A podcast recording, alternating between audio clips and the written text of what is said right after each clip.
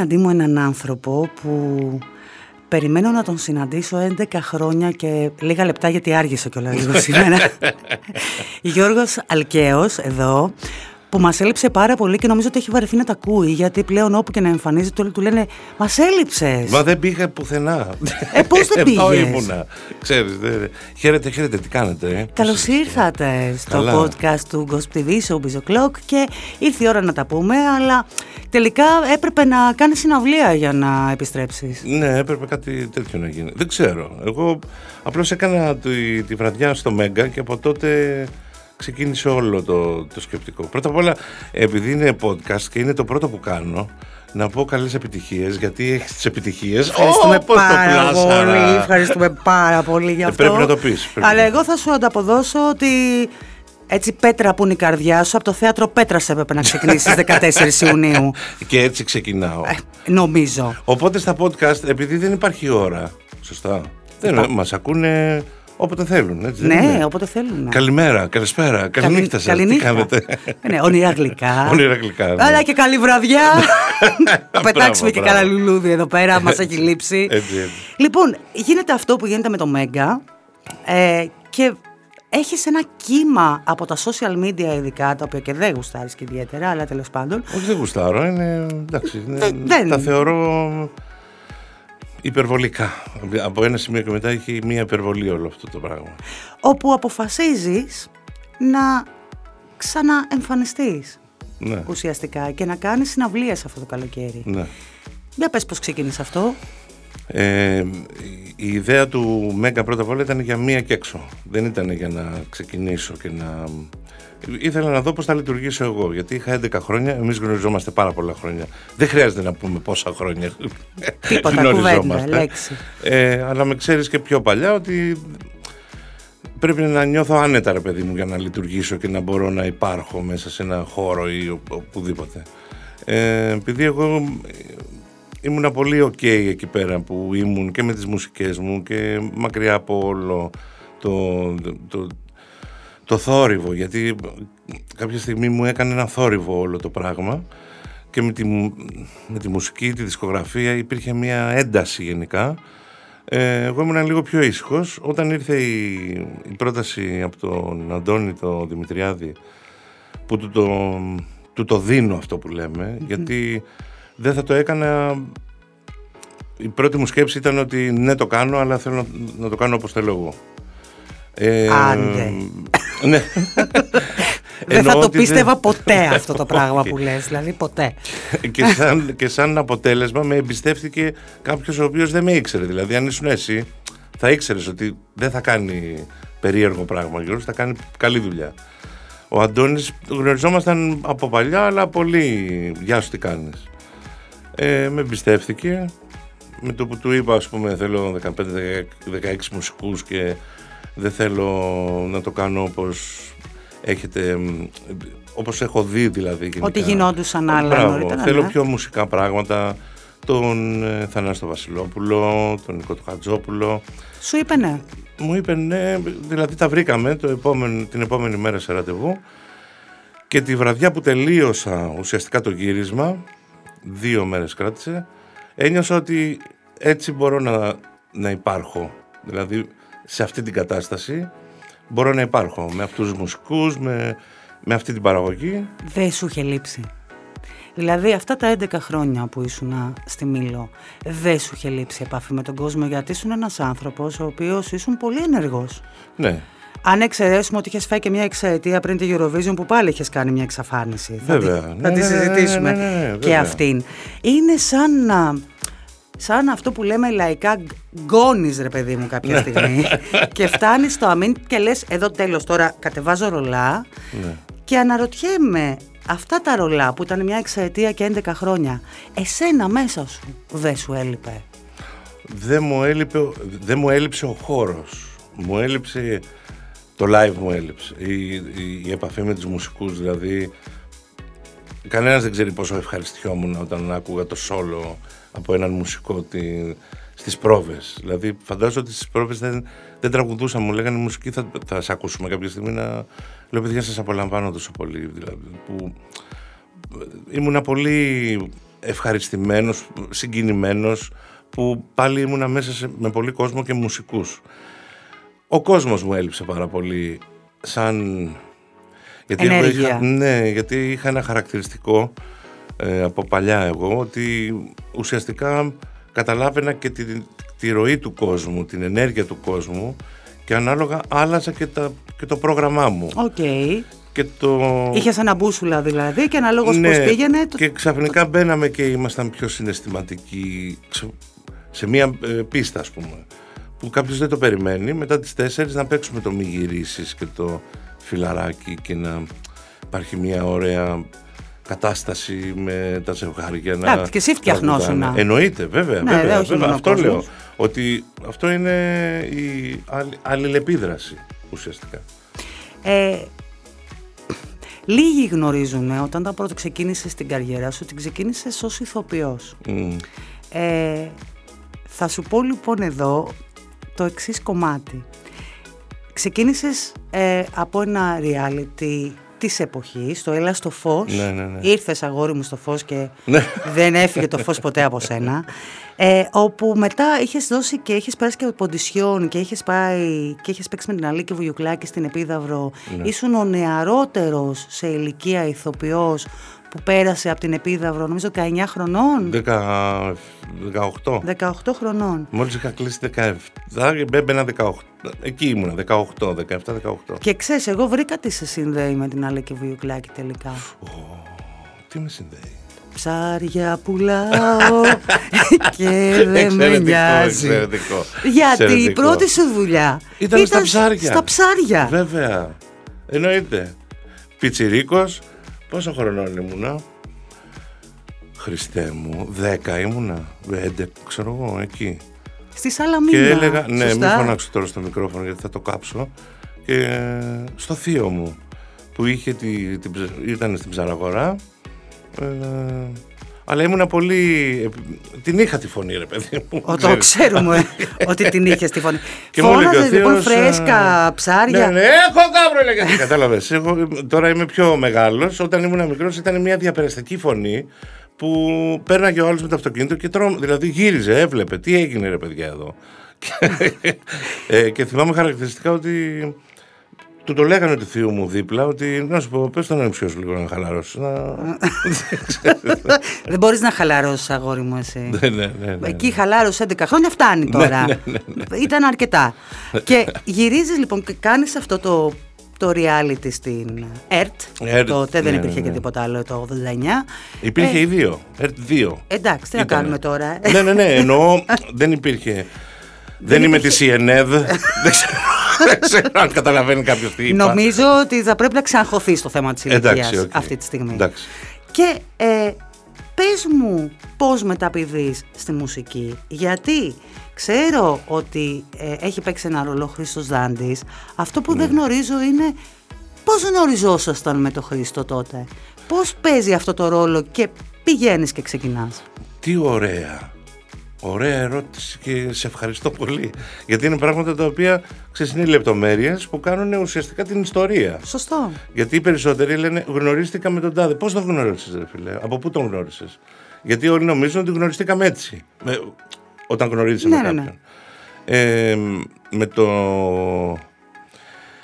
Με το που τελείωσα από την Αλίκη, εγώ δεν μπορούσα το θέατρο. Δεν, ήταν ένας χώρος όπου δεν τον άντεξα. Δηλαδή της είπα και τη, στην τελευταία παράσταση γιατί με είχε για την εύθυμη χείρα που θα πήγαινε στον αντένα. Αλήθεια. Ναι, ναι.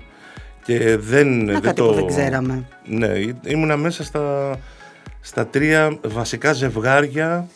Θα έκανα έναν ε, εραστή της εποχής. Δηλαδή, ξέρεις, ένα... ήμουνα και πιτσιρίκος. Είσαι εραστής όλων των εποχών. Όχι της εποχής μόνο εκείνης. Χριστέ μου. Λοιπόν, ε, και της λέω δεν θα μπορέσω. Δυστυχώς δεν, δεν αντέχω το χώρο. Μου λέει, μου είπε μια πάρα πολύ ωραία κουβέντα ε, στο Καμαρίνι γιατί είχαμε τελειώσει τις παραστάσεις. Ήμασταν στο Εγάλεο τελευταία παράσταση. Και της λέω ότι δυστυχώς δεν θα μπορέσω να είμαι. Μου λέει δεν πειράζει, σε καταλαβαίνω 100%. Έχεις ευαισθησίες άλλες. Ε, επειδή θα ξαναγυρίσεις στο θέατρο, να μην το ξεχάσεις αυτό. Να υπάρχει μέσα σου να δουλεύει Γιατί θα ασχοληθείς, μου λέει, με κάτι καλλιτεχνικό, έτσι δεν είναι. Λέω, ναι, με το τραγούδι. Πάρα πολύ ωραία. Το ίδιο πράγμα είναι, μου λέει. Να το, αλλά επειδή θα ξαναγυρίσει στο θέατρο κάποια στιγμή, να το έχεις μέσα σου αυτό, να, το, να μην το ξεχάσεις. Λέω, είναι δυνατόν ξεχάσω τώρα. Έκανα πρόβες με, με, με Θοδωράκη, με Φυσούν, με λογοθέτη, ξέρεις, με... Δύο μήνες πρόβες τότε, έτσι. Δύο, δυόμιση μήνες. Ναι, ναι, ναι.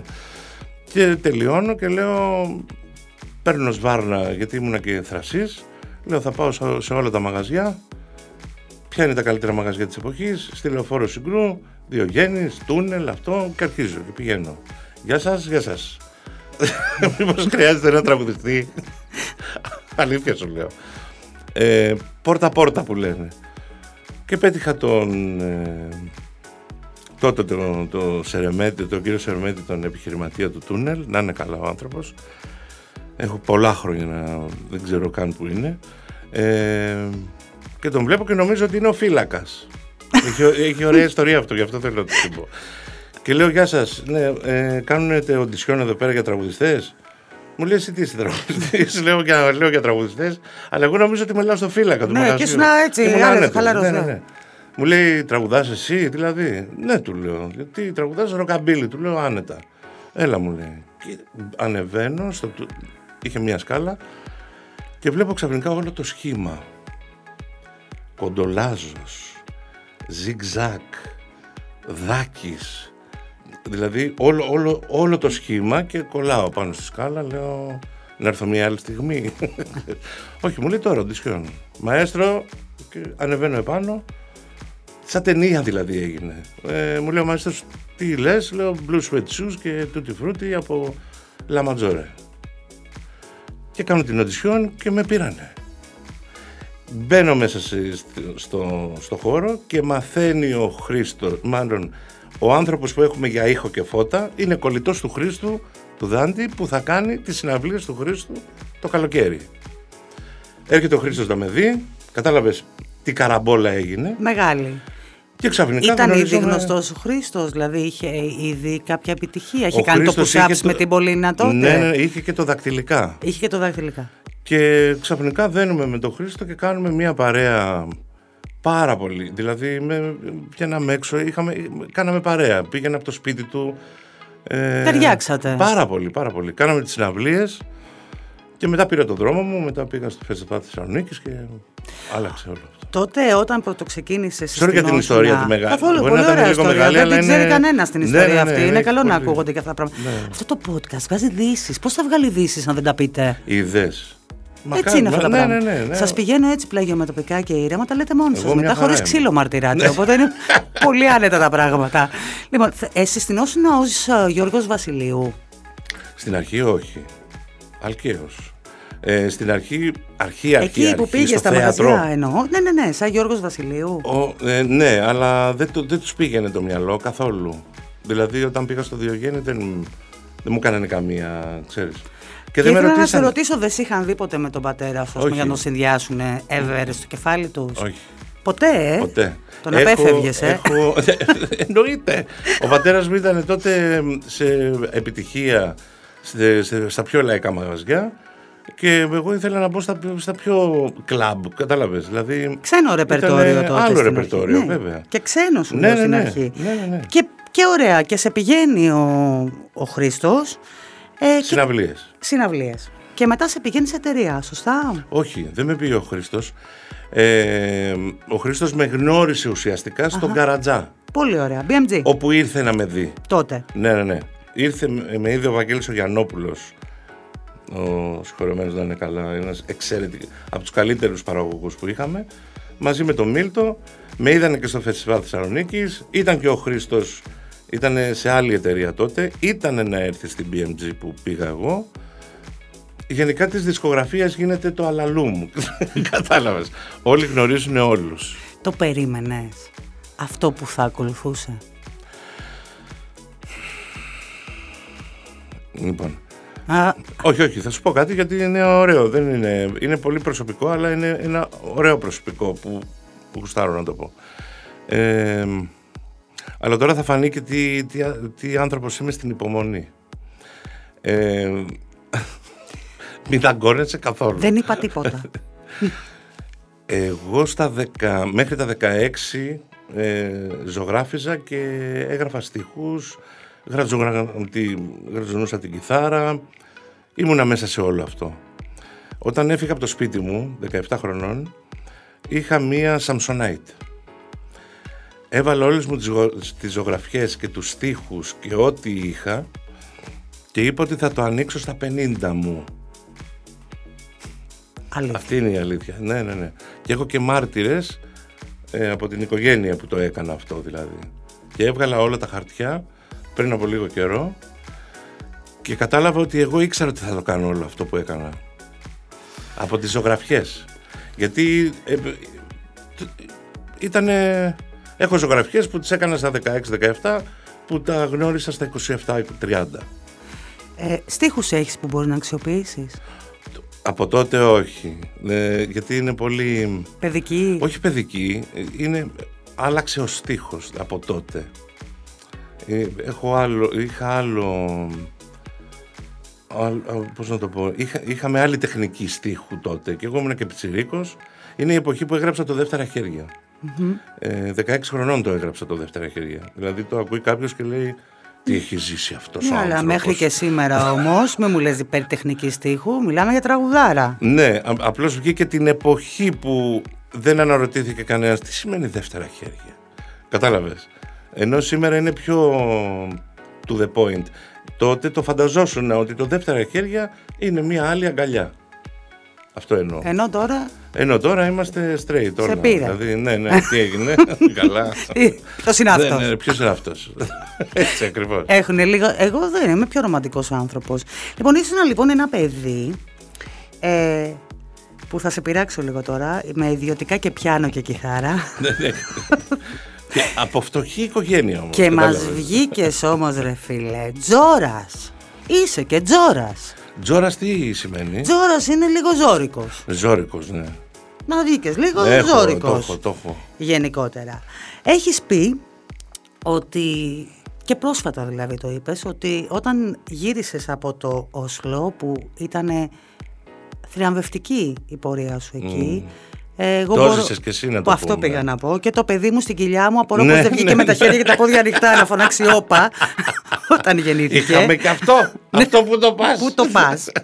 ε, ξαφνικά κατέβασες ρολά. Ναι. Εγώ, εμείς γνωρίζουμε ότι είχες στο πλάνο σου τη δημιουργία, ήδη είχες ξεκινήσει από πριν, τη δημιουργία του ξενοδοχείου σου στη ναι, Μήλο. Ε, Εσύ το έχεις δει και από τα θεμέλια. Από τα θεμέλια, όντως. Ε, Για να το λέμε να μην, να μην νομίζει ο κόσμος ότι αερολογούμε, κατάλαβες ότι... Το είχες ήδη ξεκινήσει, ήταν ένα πλάνο σου αυτό. Αυτό που δεν ήξερε κανένας μας, ακόμα και από τους κοντινούς σου, είναι ότι θα ρίξεις μαύρη πέτρα. Στο, στο ξενοδοχείο έριξες άσπρο βότσαλο και σε όλους τους υπόλοιπους έριξες μαύρη πέτρα. Ναι. Ξέρω ότι έχεις περάσει δύσκολα. Ξέρω ότι η απώλεια της γιαγιάς σου, ειδικά στη βραδιά εκείνη της uh, εκλογής της Eurovision, πρέπει κάτι να σου κλίκαρε που κανένας ίσως δεν περίμενε στο βαθμό αυτό. Ναι. Ε, ήτανε, η νίκη και η ήττα ταυτόχρονα. Ήτανε. Και τα έβγαλες πέρα. Ναι, εννοείται. Γιατί θα μπορούσες σε, σε άλλη φάση να έχεις κλειδώσει ήδη, οπότε να μην μπορούσες να αποδώσεις σε αυτό το κομμάτι καθόλου. Δηλαδή, δεν το έδειξες Μέσω σου εσύ ήξερε όμως τι περνάς. Επειδή πρέπει να το δώσω αυτό τώρα, ότι το χρωστάω και στην Κασιανή αυτό. Γιατί η Κασιανή γνώριζε ότι η γιαγιά έφυγε και το πήρε πάνω της και λέει: Δεν θα του το πούμε σήμερα, θα του το πούμε αύριο. Γιατί αν μου το είχαν πει μία μέρα πριν, δεν νομίζω ότι θα λειτουργούσα δεν να βγω στον ελληνικό τελικό. Δεν, δεν νομίζω. Και κλειδώνεις λοιπόν, γυρίζεις πίσω με μια πάρα πολύ καλή θέση, την 8η, που για σένα, γιατί και αυτό δεν το ξέρει ο κόσμος, ναι, μεν είναι μια μεγάλη επιτυχία, αλλά έχεις γνωρίσει και άλλες ανάλογες. Mm. Έχουν υπάρξει τραγούδια σου συλλογή του Μπουνταμπάρ, υπάρχει τραγούδι σου ο ύμνο στη Γαλατά. Σαράι. Σαράι. Μπράβο, πήγα να μην το πω λάθος, γιατί με το ποδόσφαιρο ξέρεις να πάω και πάρα πολύ καλά. Ναι, ναι, ναι. Λέω, ας μην ξεφτυλιστώ δημόσια παγκόσμια, τουλάχιστον. Και έχεις γράψει και μουσική για ταινία. Ναι, για τις μαριονέτες. Όχι μόνο. Ναι, ναι. Έχει παίξει και κομμάτι σου ε, με τον Clive Owen. Με τον Clive Owen, το Children of Men. Η, τα, παιδιά... τα παιδιά του κόσμου. Του, ναι, στην ταινία. Είναι αυτό που κάποια στιγμή θα έρθει. Έχεις, Για πάμε κάτω έχεις πιο κάτω. γνωρίσει λοιπόν και άλλες μεγάλες επιτυχίες. Και θα περίμενε κανείς ότι όντας πια στην οριμότερη σου φάση τότε, θα κυνηγούσες ακόμα περισσότερο το άνοιγμα στο εξωτερικό. Το μουσικό, όχι το τραγουδιστικό, Ναι, ναι, ναι. το μουσικό άνοιγμα. ναι. Και σε κλειδώνεις.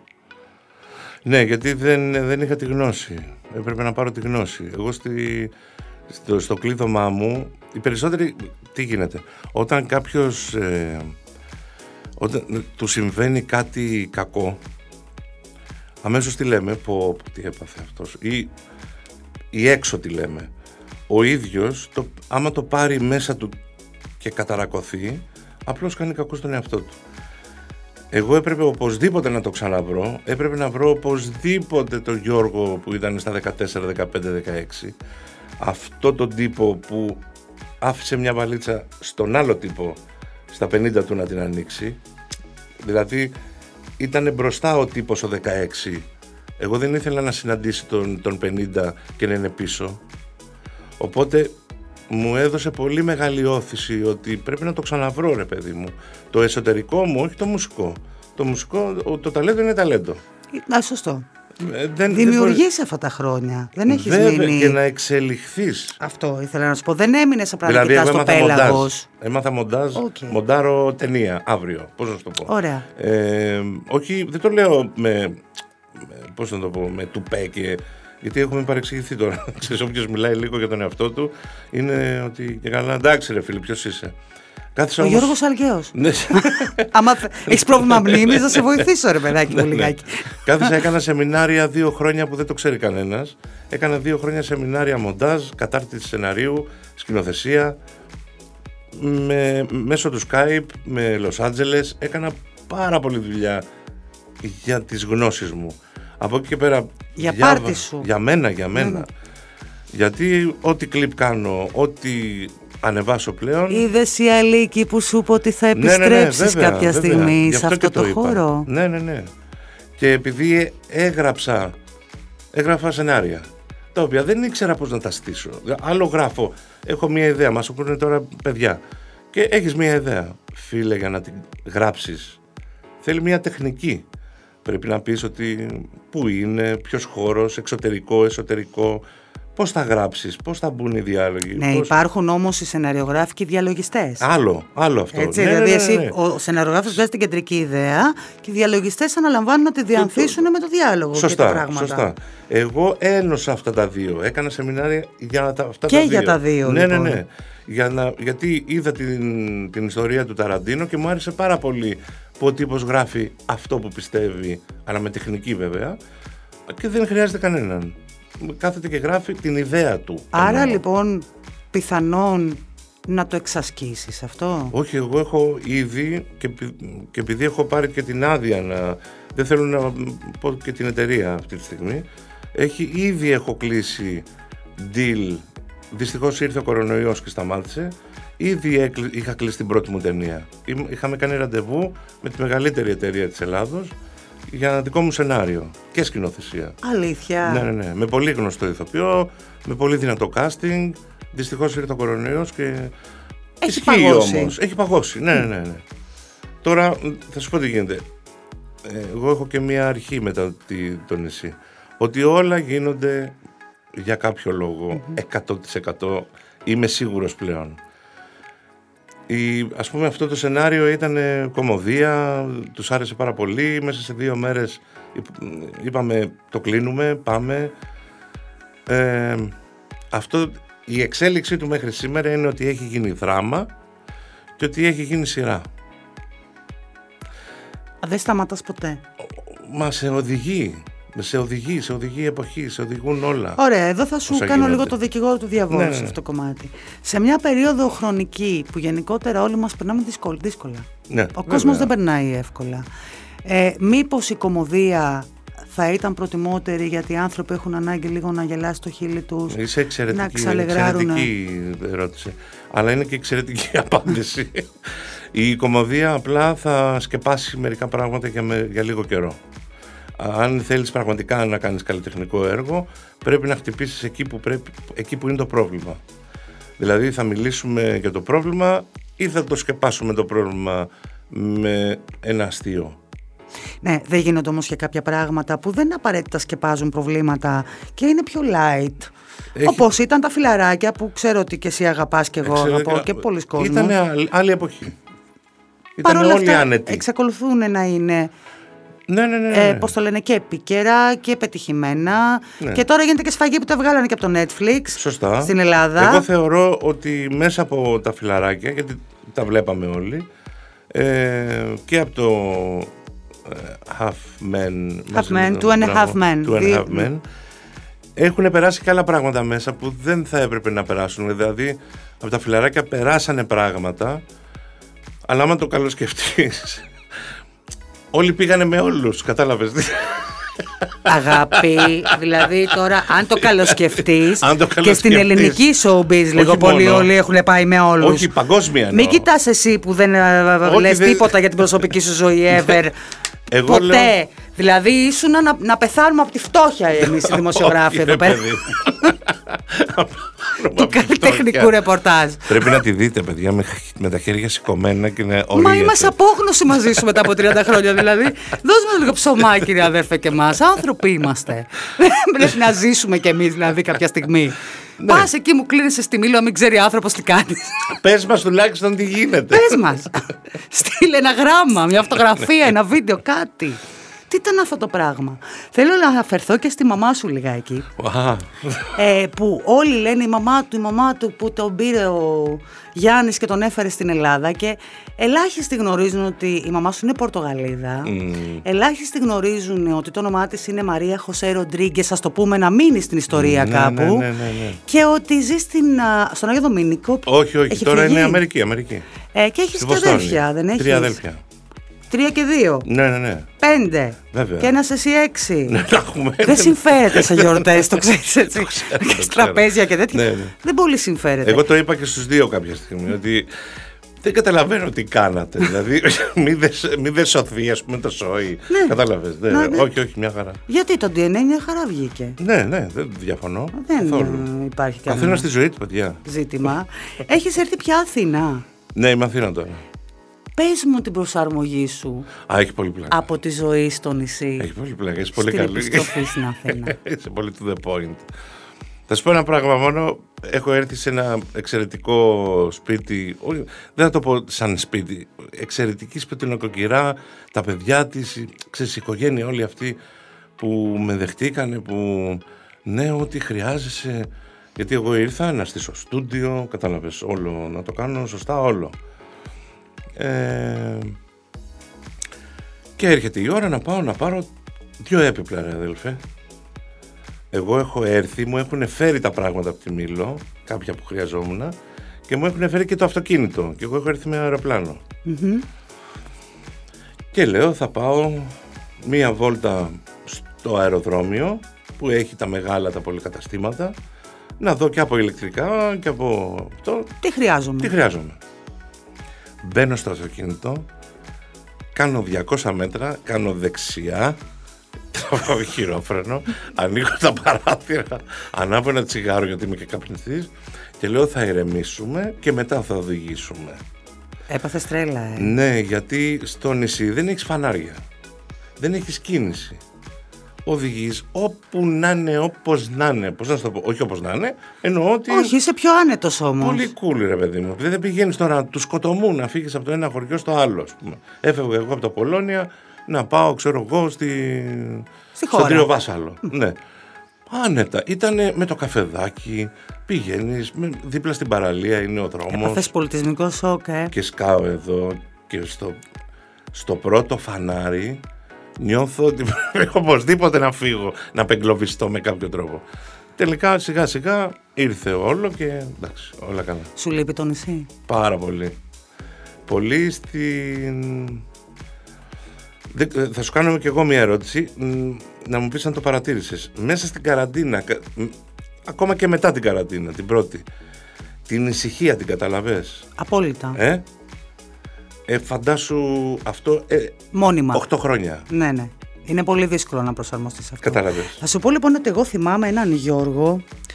Ε, όταν σε πρωτογνώρισα που έχεις ένα κάμπριο λευκό Χριστέ. αυτοκίνητο, μένεις πίσω από το Διογέννη Ναι. και πρέπει να κάνουμε μια συνέντευξη, έχω έρθει και μου λες εγώ πρέπει να πάω σε ένα αναψυκτήριο στην Παλίνη που πρέπει να τραγουδήσω, είναι και ο πατέρας μου Ναι, ναι, ναι. και έχουμε μπει στο αυτοκίνητο, πηγαίνει σαν τον παλαβό από, το, από εκεί πέρα, από τη Συγκρού μέχρι και την Παλίνη. Εγώ κρατιέμαι από τα μάξι και κάνω 72 προσευχές μέσα. και μου λέει, φτάσαμε. Ήμουνα, κα- είμαι καλός οδηγός. Να σου Όχι. πω. Δεν έχω τρακα... Είσαι εξαιρετικός οδηγός. Δεν έχω τρακάρει τώρα στη Εξαιρετικός ζωή μου. οδηγός. Δεν μπορώ να πω κάτι. Κουβέντα σε Ναι. αυτό το, το ζήτημα. Ε, και είσαι και εξαιρετικός φίλο για τους φίλους σου. Ε, Είμαι φίλος για τους φίλους. Ναι, δεν, δεν, δεν, άμα, δεν, άμα δεν βγάλουμε το καλύτερό μας σε αυτή τη ζωή, τι, τι έχουμε να ζητήσουμε; Λοιπόν, εγώ θα σου πω ότι δεν είσαι εξαιρετικός φίλος με τους Γιατί, φίλους σου. γιατί; έχουν περάσει 11 χρόνια Ναι. που αυτή την εκπληκτική αστακομακαρονάδα από τα Πολώνια δεν φρόντισες να στείλεις έστω και ένα ταπεράκι ενώ ήσουν εκεί. Δεν είσαι για τάπερ. Σου είπα ότι πρέπει να έρθεις εκεί, Ναι. να κάτσουμε ωραία, να πάρουμε και τους φίλους μας, τους κοινούς και να κάτσουμε και να... Πού θα τη φας την, την αστακομακαρονάδα; Εντάξει. Για πες μου. Θα το Πες δεχτώ. μου την περιοχή για να Θα το γελάσουμε δεχτώ. όλοι τώρα. Στο Γέρακα, γιατί άσχημο. άσχημο είναι ο Γέρακας. Δεν σε καταλαβαίνω. Τέλος πάντων, έχω και άλλες παρακαλώ. περιοχές να σου πω. Μπορώ Α, να το εντάξει. φάω στις 14 έκτους στο θέατρο Πέτρας. Πω. Μπορώ να το φάω στη Θεσσαλονίκη 23 έκτους στο θέατρο Γης. Τι πάσες είναι Μπορώ αυτές, να Χριστέ πά, μου. το φάω στη Λάρισα στις 4 Εβδόμους στο κηποθέατρο Αλκαζάρ. Ή στην Καβάλα στις 6 Εβδόμους στο θέατρο Ακόντισμα. Ή αν δεν προλάβω όλα αυτά, στην Αλεξανδρούπολη στις 5 Ογδόου στο φεστιβάλ του Τυχερού. Φαντάσου ότι τώρα έχουν βγει άλλες πέντε και δεν τις έχουμε πει. Φαντάσου ότι. Τι Συγγνώμη, αυτό αστρομακαρονάδες το θα τρώγαμε. πρόγραμμα, αυτό το πρόγραμμα μου είχαν στείλει μέχρι Όχι, τώρα. δεν, κατα- Δεν είχα άλλο. Σωστά το έχεις, σωστά το έχεις. Αλλά όχι τόσες αστρομακαρονάδε. Ε, γιατί έχουμε ένα κορμί να Ε, θρέψουμε. εντάξει. Εγώ ιδίω σας Ε, παρακαλώ. ενώ εγώ, ας πούμε. Γιώργο, μου σε ευχαριστώ πάρα πολύ. Εγώ ευχαριστώ. Ήταν πάρα πολύ ωραίο και πολύ λίγο ήτανε. Τι ήταν αυτό; Αυτό ήτανε; Θες να βγάλουμε σε μέρη part 1, part 2, part 2. σε 11 χρόνια να τα καλύψουμε σε 11 ώρες podcast. Τέλειο θα ήταν αυτό. Δεν θα Μία ήταν. ώρα κάθε χρόνος. Concept. Σκέψου το. Ευχαριστώ πάρα πάρα πολύ. Εγώ σε ευχαριστώ. Και φιλιά σε όλους. Καλημέρα, καλησπέρα, καληνύχτα. Ονείρα γλυκά. Να είστε καλά.